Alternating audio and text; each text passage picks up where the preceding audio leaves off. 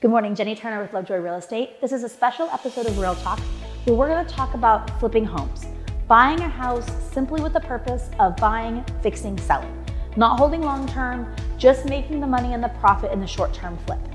Today we're at 12055 Southwest Ann Street. Charles and I bought this house on May 15th for $580,000. We had a plan to put about $25,000 in it and hopefully make about $25,000, $30,000 profit. Stay tuned for those numbers. We'll go over them in a minute of what the reality is as we're actually going to be finished with this. The house was built in 1989, and when we purchased it, it looked very much like it was 1989. Blue wallpaper, dated cabinetry, four inch white tile countertops. Um, it was painted kind of a baby blue color. So we knew it needed a lot of work. Now, fast forward, of course, it needed more work than we were thinking, right? Our original plan on the flip was to clean up the exterior, give it a little bit of TLC with some landscaping. Um, one of my favorite tricks with houses is to cut back all the vegetation in the front of the house. I really find that sellers over time just let like small little plants that were cute when they were planted grow up. And on this house, especially, there was a beautiful arbor terrace that somebody had done over the entry. It was beautiful, but you couldn't see the house. And there was a big cherry tree that was probably really cute when somebody planted it as a little tiny cherry tree, but it grew up and you really couldn't see the house. My mom, who's a gardener, it broke her heart that I tore all that out. But once I tore all that out, you can now see the front of the house and the curb appeal went up a bunch. The house was painted a kind of a baby blue color. That was the color it was when, my, when the people I bought it from bought it. They'd never got around to painting it. I didn't like the color, but I wasn't willing to spend money just because I didn't like the color. It was acceptable, it was an okay color. Unfortunately, as we got into the inspection, we did our due diligence, we found a whole lot of rot and damaged siding, forcing me to have to repaint it. Silver lining, of course, is it's no longer baby blue. Now it's Sherwin Williams Urbane Bronze, which is one of my very favorite exterior paint colors. Kind of a dark brown, bronzy gray color, and gave it much better curb appeal. So I started on the outside of the property, did some landscaping, repainted it, did a bunch of repair. I had about $7,000 additional in rot repair that I wasn't planning on as my painter dug into the siding and the soffits and all of that stuff. We always make sure when we're doing a flip, we don't just hide anything. We don't just cover up anything. Um, I gave Ricardo instruction that any rot he found, anything he, anything that was wrong, he needed to fix it. Needed to fix it right. So the exterior envelope got done. He cleaned the roof. This house has a tile roof on it that was really dirty and just therefore kind of ugly. So he got it all cleaned up. The house has solar panels, so we have to be really careful around the solar panels. But the roof now is clean and shiny. He cleaned out the gutters. We reattached some downspouts, and we just made sure the outside looked really good. Then we moved inside. Original plan was to replace all of the flooring with some kind of luxury vinyl plank. Uh, when we walked in the front door of the house, there's hardwood floors, then there was carpet, then there was some tile floors. It was just kind of a mishmash of different flooring. Carpet's cheaper to put in than a luxury vinyl plank. So I really considered doing carpet in the bedrooms and down the hallway. But at the end of the day, the savings wasn't very much, it wasn't worth it. So I went all in and we did luxury vinyl plank in the whole house. I was also planning on keeping the cabinetry. The kitchen was fine, pretty spacious, pretty good, big island, but the island had kind of a um, angle to it. So it went out one way and then it went out the other way. And it just was very dated from the 80s. You would never see that today in a house. So as I was looking at trying to modernize it, my original budget just had putting new countertops on. And I just decided we couldn't get away with doing that. That would be a disservice to put new pretty quartz counters on kind of old crappy cabinetry that was also kind of dated in its design. So cabinetry got pulled out and we ordered brand new cabinetry from Beaverton Cabinets. Super happy with them. They did a great job. I spent about $4,200 in cabinetry. Now that's not installed, that's just the boxes of the cabinetry. And my general contractor who did most of the work for us, he's the one who actually installed it for me. But $4,200 for new cabinetry, and it's fabulous. White shaker cabinets. I bought the least expensive cabinet they had, but it's nice, it's quality, perfectly great. I would live here. Put a new big island in it for eight feet long island with seating. So um, the new buyer could have like four bar stools on, in the island. So we really were able to step up the kitchen in a way that I wasn't planning on in my original numbers without actually costing me very much money. We got a great deal on quartz counters from Macadam Flooring and Design. Scott Carden over there was great. He really helped us out and did it on a kind of a sped up time frame for me because that's one thing about flips. You can't let it just sit around, right? Everybody's complaining right now that you can't get stuff, you can't find stuff, products are delayed, and that's totally true. And I had to make design decisions based on what was in stock. I had to pick things that I could get and I could get quickly because I didn't have time to wait 30, 45 days, 60 days for that tub that I really wanted to come in. Plus, when you're doing a flip, you have to kind of think about the fact that nobody cares what you like. Like, it doesn't matter if I like it or not. I don't even like bathtubs, but I needed to have a bathtub because that's good for resale. And I have a really big primary bathroom that had a lot of room, so I had to fill it up somehow. But I had to pick a tub on Wayfair that I could get here within a week. So you have to make design decisions that work, especially right now with all of our delays, that won't slow things down. Um, I buy a lot of my stuff on Amazon and Wayfair. I can really find that Amazon, the reviews, if you go through and look at them, they have great reviews. I can really tell quality. And then I always just shop it against pricing at Wayfair because sometimes Wayfair is cheaper and sometimes Amazon is cheaper. Part of what I look at when I'm doing a flip is how do I modernize the house for the least amount of money and in a way that's going to appeal to the most people. So the dining room in this house had kind of a built-in 80s hutch, just kind of a just a, I don't know, it just wasn't ideal at all. It really dated the house. I thought about ordering new cabinetry for it, but really most people don't want built-in hutches anymore. That's not a very 2022 thing. So instead of doing that, we just removed it. Now, my plan was to remove it, fill it in and sheetrock over it, and just have a nice flat wall in the dining room and have some wasted space. Well, my contractor didn't get the message exactly right. And sometimes when you're doing flips, that's what happens. Like sometimes there's some miscommunication and so I had a choice of paying him more to come back in and reframe it and redo it and have this wall in the dining room. Or in the end, now we just have a little niche that's built in.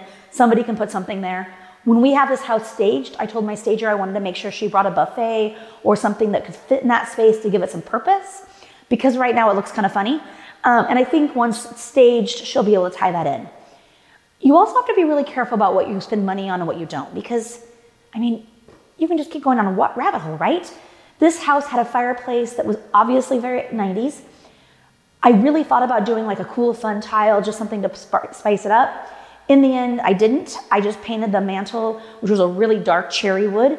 I painted it bright white. We're gonna paint the interior of the firebox black, and that'll just make it pop and it'll be good enough. Sometimes you have to be careful on what you're spending money on, and you have to draw lines, and you can't just do everything on a flip and make that money back. So you have to kind of pick your battles. So on this house, the kitchen became one of my battles. I really wanted to do it. So did the primary suite bathroom. So for resale, you hear a lot about kitchens and bathrooms, kitchens and bathrooms, kitchens and bathrooms. So we focused on the kitchen, we did a bunch of work in there. We also focused on the primary suite bathroom. Now, 1980s had something going for it, really big bathrooms in general. That said, really ugly bathrooms. So this bathroom started out with a 36 inch shower, so pretty small in a walk-in shower, and then a really, really big jetted soaking tub. Um, remember when those are the rage? Those are not the rage anymore. So I looked at doing some things. Um, I thought about just leaving the tub and retiling around it. That was my original plan, in fact. But as we got into it and we looked at it, it was just a ridiculous use of space. So we took the jetted, the jetted tub out, we took all the framing out, I bought a new freestanding tub on Wayfair. I spent about $700, so relatively expensive in my overall material cost. But now I have a nice freestanding tub there. I also pushed the wall out in the shower and made it a 48 inch shower instead of a 36 inch shower. Made a huge difference. In the 80s, something else they did a lot was soffits. And for some reason in this house, they put soffits over the tub shower in the hall bathroom, and they put a soffit over the shower in the main bathroom. And it made you feel really closed in. So we took those soffits out. They were just decorative. They had cabinetry. It was some storage. We took those out. And now in the primary suite bathroom, I'll have a tile surround in the shower that goes all the way to the ceiling. It feels so much bigger than it did before. I also cheated a little bit because remember how I said you have to draw some lines? Tile shower pans are very expensive to put in. Um, they have a lot of labor. There's a lot of cost involved in there. It's a fabulous look. It's a very high end look, to have a tile floor in your shower. On this particular house, I skipped it and I ordered a black, probably fiberglass, I guess, like probably fiberglass shower pan. Now, my theme for this house is black and white farmhouse. That's kind of what I've been going on the inside. So most of my fit and finishes are white with some sprinkles of black. All of my hardware is black. Door handles, I replaced all the door handles with a modern black lever door handle. So the black shower pan is gonna look perfectly great. I bought a 3 by 12 tile, subway tile, for the shower surround, and I'm gonna use the same product in the kitchen on the backsplash. In stock at Lowe's. Now, Sunday I had to drive around to three different Lowe's to find the tile that I had enough for the project. But it was in stock, I didn't have to worry about it. And because it was in stock locally, I can return what we don't use. So I was able to buy extra just in case my tile guys needed more than they expected. And then at the end of the day, I can take it back and I can return it really easy and not have to worry about it. Sometimes on these projects, you end up with extra material at the end of the day. We always try to save it for the next project, but sometimes it works in the next project and sometimes it doesn't work in the next project. On this particular project, I had leftover white hexagonal tile that I really wanted to use um, we had an extra from our condo office conversion that we did. I just didn't have enough of it to do anything. So I carted all that tile over here, hoping to use it. And then last night I carted it all back home because there was just no place for it. I was, however, able to repurpose a brand new sink that we bought for our Regal project. Um, we bought it for Regal, not measuring the cabinetry first, and it was too big, it didn't fit. So it was a beautiful, fabulous sink. I couldn't return it. I was outside my return window. It's Blanco, very high quality, but it's been sitting in my garage. So this time I made sure I ordered a sink cabinet that was big enough for this fabulous undermount sink, and we were able to use something we already had. I also was able to reuse some of the things already in the house. The sellers that we bought this house from had recently replaced the disposal, so my contractor just pulled it out and will put back in that same disposal. So sometimes you can reuse things that were already there. I bought new vanities for the bathrooms from Costco. I love Costco's freestanding vanities, generally the cheapest place I can find them. Plus, it's super easy. They come with countertops, they come with sinks. It's easy to pop in. So, just kind of some things to save my contractor some time on, in place and not having to worry about custom cabinetry. Part of doing a flip is having a good team. I am so lucky to have an amazing team. I have an amazing painter. He shows up every single time he says he's going to. He does everything he says he's going to do. Is he the cheapest? He's not. But he does quality work every single time, and I don't have to worry about it. And because I refer him a lot of business, I know he shows up for me, but he also shows up for my clients, and that's super important to me. I have a really great flooring guy. Jeremy is phenomenal. He does LVP, he does carpet, he's great. And so I was able, as we knew we were buying this property, I was able to get on people's radar that, hey, mid May, I'm gonna have a project. Early May, I'm gonna have a project. Mid April, I'm gonna have a project. And I was able to stair stack them back where everything has been pretty efficient we got keys to this house on April 6th. So April 6th, we'll go live on the market May 18th. Not bad, right? Especially when everything's taking so long. And that's because I have amazing contractors who are willing to step in and get it done. Ricky of B&H Home Repair, he was kind of my main go-to guy on this project. He's a new relationship for me, actually. Uh, a handyman that I've been using um, recently referred me to him because some of the stuff I needed Todd to do was a little bit beyond Todd's ability. And he's like, hey, I don't know if you know Ricky, but you should really call him. And Ricky's been a phenomenal relationship. I joke with my contractors that if you do a good job for me, I'll refer you and keep you busy for the rest of your life. And a lot of times, like they can't come through, like they just can't, they can't show up when they say they're going to show up. They just can't do it, and they get too busy. Balls get dropped, and people are annoyed. So Ricky's a new relationship for me. I always try to have my contractors do a project for me before I refer them out too much because I want to make sure that they really did show up. I want to make sure the quality is good. And let me tell you, he's been phenomenal. So I'm lucky to have a good team to be able to facilitate that. My tile guy, Anatoly, amazing. Um, they're actually scheduled to start tile tomorrow, and they're my last thing to be finished. So they're to finish on Monday. And I showed up last night; they'd already gotten started. So I love that. I love the ability to like have people show up on schedule and then get everything done. The tile always pretty much is the last thing in my projects, especially when I'm not doing tile floors, because we can't do tile backsplash in the kitchen until the quartz counters are in. And quartz counters always delay us.